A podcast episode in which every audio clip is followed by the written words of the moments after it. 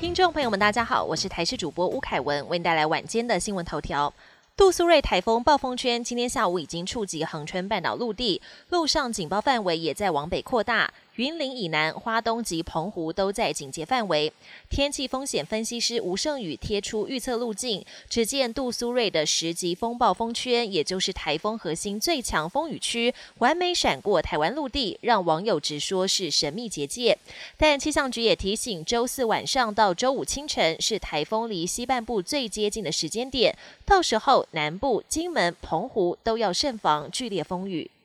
近期要到东南亚旅游的游客要注意了，有中国游客发文把榴莲带进饭店，结果隔天就收到饭店的警告信，还差点被收取五百新元的清洁费，大约是台币一万一千元。旅游作家表示，因为榴莲气味太重，其实不只是饭店，新加坡地铁也有明文禁止携带榴莲。另外，马来西亚有民众表示，在他们的国家也有相关的规定。今年初才有一人在房内偷吃榴莲被抓包，被罚了台币将近七千元的罚款。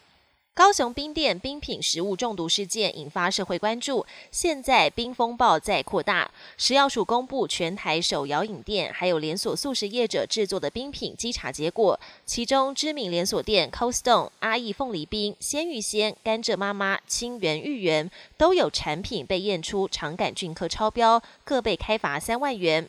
对此，业者也回应会加强清洁与消毒工作。国际焦点。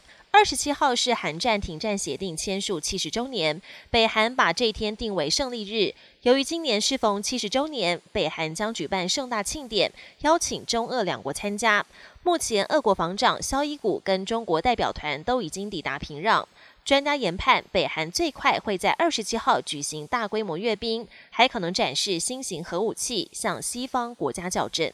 台风杜苏芮侵袭台湾之前，二十六号凌晨先横扫菲律宾，在卡加烟省的富加岛登陆。它的暴风半径维持三百公里，夹带的狂风暴雨肆虐人口众多的吕宋岛许多地方。除了引发一连串河川溃堤淹水和土石流灾情，还造成卡加烟省大部分地区停电，各地疏散沿海居民将近一点二万人。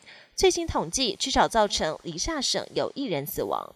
澳洲西部奥班尼镇二十五号有民众通报，当地一处海滩出现大批领航鲸搁浅，数量多达九十七头。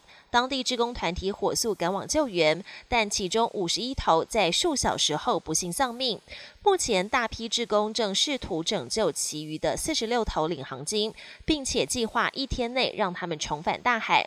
专家初步推测，鲸群可能是受到疾病或压力的影响，出现集体搁浅的不寻常行为。本节新闻由台视新闻制作，感谢您的收听。更多内容请锁定台视各节新闻与台视新闻 YouTube 频道。